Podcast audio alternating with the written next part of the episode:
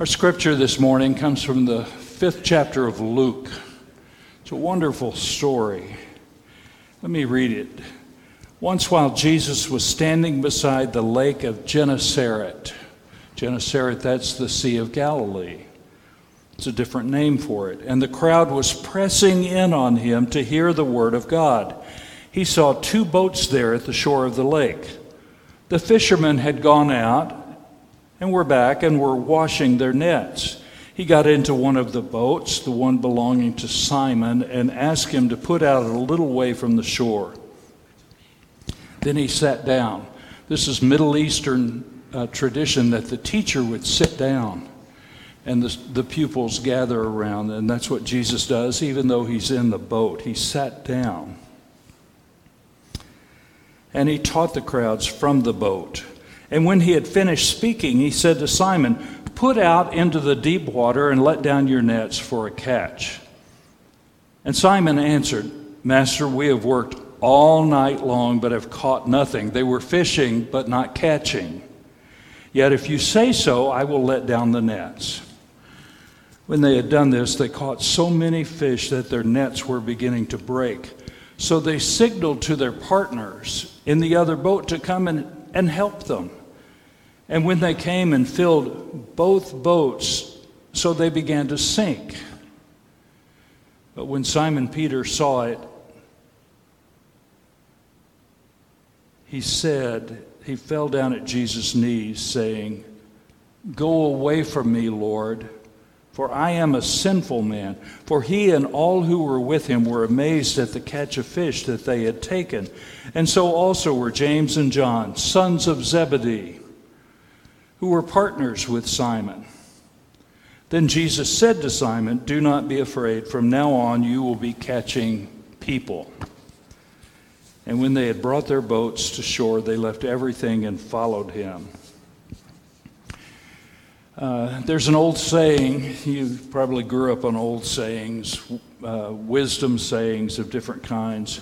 But this one says that life happens, life is what happens when you're making other plans when you set the course of your life and you're making plans, you set your goals, and you give yourselves away to the dreams of what those goals are about.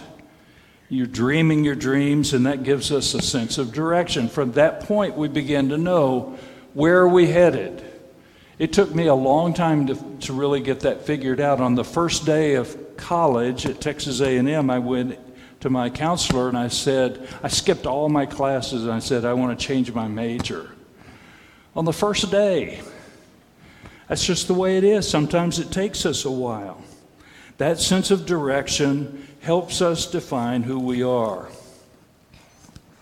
But then things happen a flood, a fire, a shadow on an x ray, a reduction in the workforce, bad grades, a broken relationship. And suddenly, all that control that we thought that we had, we realize is no more than an illusion. The bad dream comes and takes away the, the positive dream that we were trying to, to dream. And sometimes the, the interruption comes from within, right in here somewhere. We feel angry and cheated because our lives are not turning out like we thought they would, the dream that we had our dream is not turning out, and we get upset about that. We may discover that when our early dreams of life get bogged down or interrupted, there's a loss experienced as disorientation. We begin to lose our way. We begin to not know where we are in life. We begin to not know how to get back on the path that we were on. And it ends up being a death of the previous dream. And it can be frightening, and in the end, it we can become rigid and unyielding. But in the middle of it all, there's always the chance for rebirth and a deeper experience of God. This is partly what the, the biblical story, the narratives are about, is the way that people lose their way and then they find their way as they become oriented again. They become reoriented with a new direction. And God is always with us through the reorientation times and may even be the catalyst, the one who's prompting this reorientation. Someone once wrote Sometimes the Lord stills the storm, and sometimes the Lord is the storm itself. And it's the wisdom of knowing which of those two is, is operational in our lives. Knowing the difference is a matter of faith, it's a matter of perspective. It's a way of believing that helps put order back into our lives. Simon Peter was the everyday man of, of life. He was the one that you would look at and say, that's just a common, ordinary guy. He was a fisherman. He got up early, long before daylight. He was up in order to get his boat ready and get the nets ready and ready to set sail.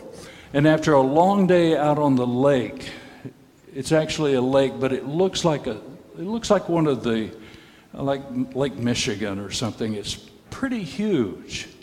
And a long day out on the water.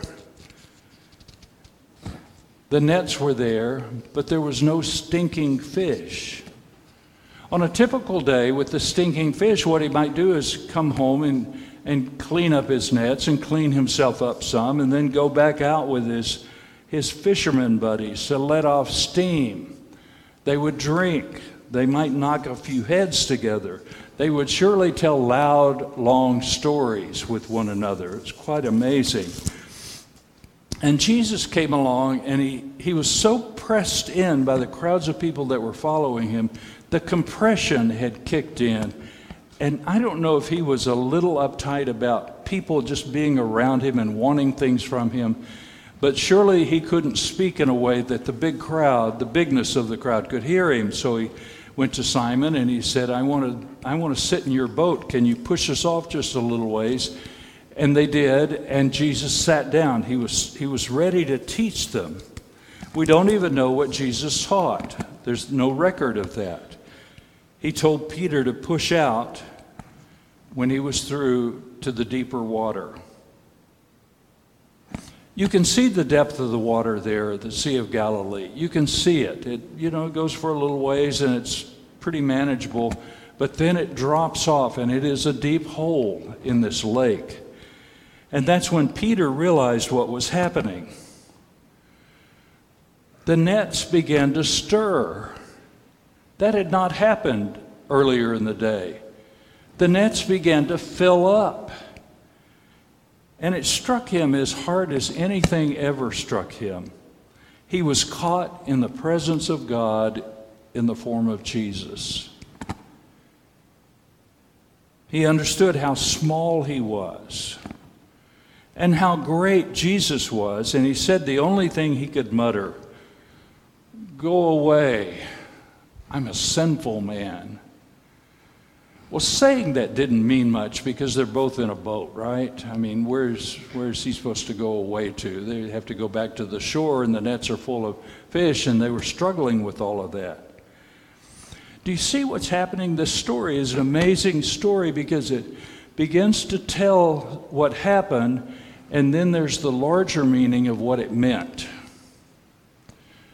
This is an amazing story of one man coming to grips with his own mortality, his own sense of human failure. He came to grips with the fact that he was in the presence of God in the form of Jesus.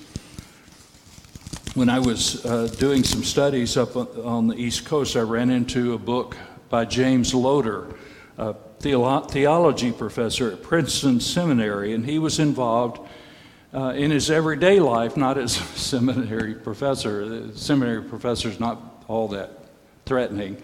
But he was on a trip, he and his wife, and they had a trailer behind them, and they were pulling it along, and they noticed someone was on the side of the road, and the car, I don't know if that had a flat tire or what, but he parked his truck and his trailer and got out and went to help.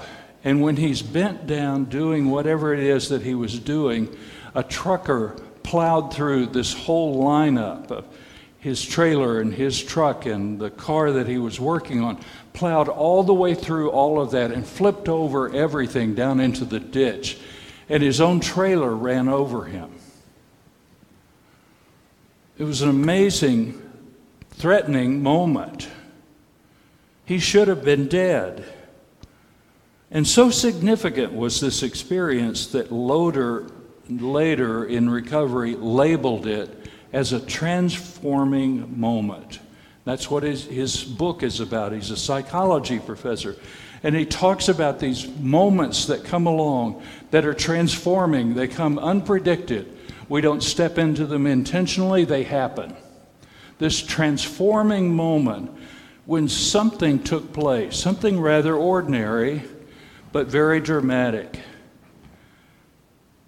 In that extraordinary moment, he experienced God. In a transforming moment, whether one is a person of faith or not, it doesn't matter. It doesn't seem to matter.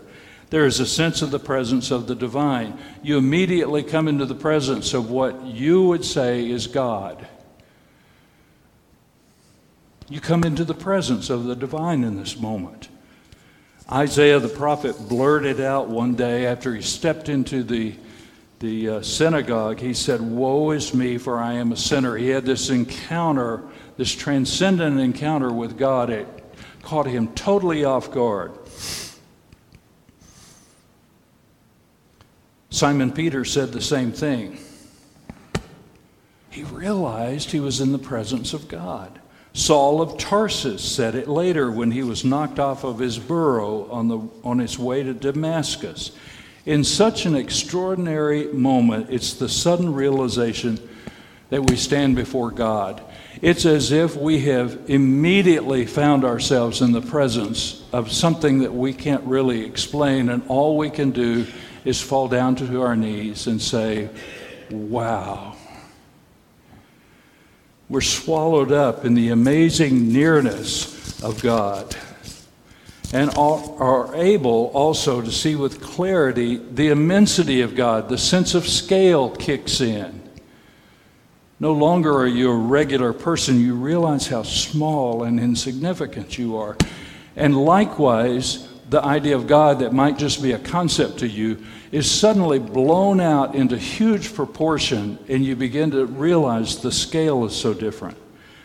And what follows naturally is a feeling of inadequacy.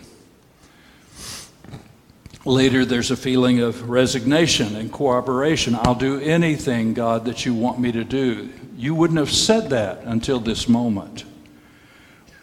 One may say, I will do anything that God asks me to do. It's the only response necessary. It's simple. Just do what God tells you to do. And these transforming moments can turn around the whole direction of your life.